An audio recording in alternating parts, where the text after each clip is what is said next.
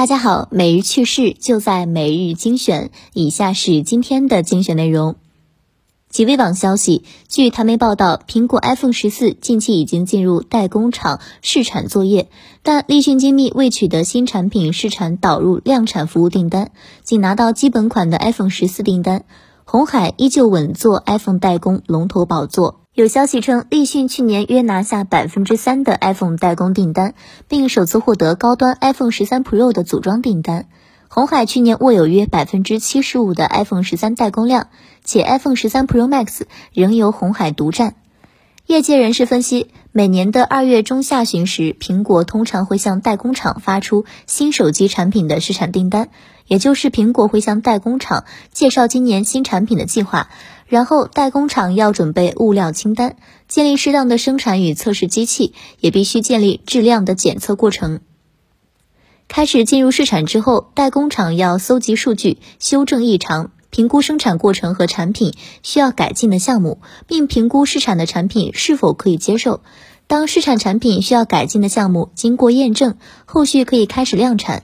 因此，NPI 可视为接货订单进入量产的先期阶段。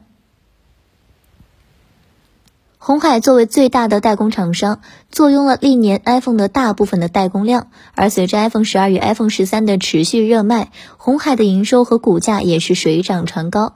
但国内像立讯精密这样的厂商，通过 AirPods 等配件，已经开始接触苹果的 iPhone 代工订单。受到威胁的红海究竟要作何应对？我们拭目以待。根据行业发布的最新报告，二零二一年 Q 四全球智能手机行业批发收益和平均售价分别同比增长百分之六和百分之九，二零二一年全年也分别同比增长百分之十五和百分之十。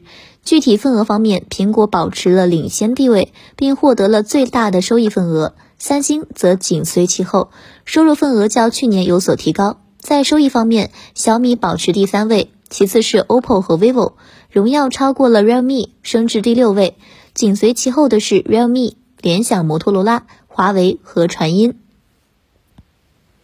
二零二一年 Q 四全球智能手机出货量同比下降百分之三，至三点六五亿部。二零二一年智能手机全年的出货量约为十三点六亿部。同比增长百分之五，其中苹果以百分之二十二的市场份额位居全球智能手机市场的第四季度榜首，三星则在全年保持了第一的位置。由此可见，苹果的地位依旧牢不可破，在收益和份额上双收。预计随着 iPhone 十三和 iPhone 十四的热卖，苹果则依旧保持榜首的位置，而国产厂商则有望超越三星，拿下第二的位置。不知道这次五 G 手机的市场机会最终会被谁把握呢？以上就是今天的全部内容了，我们下期再见。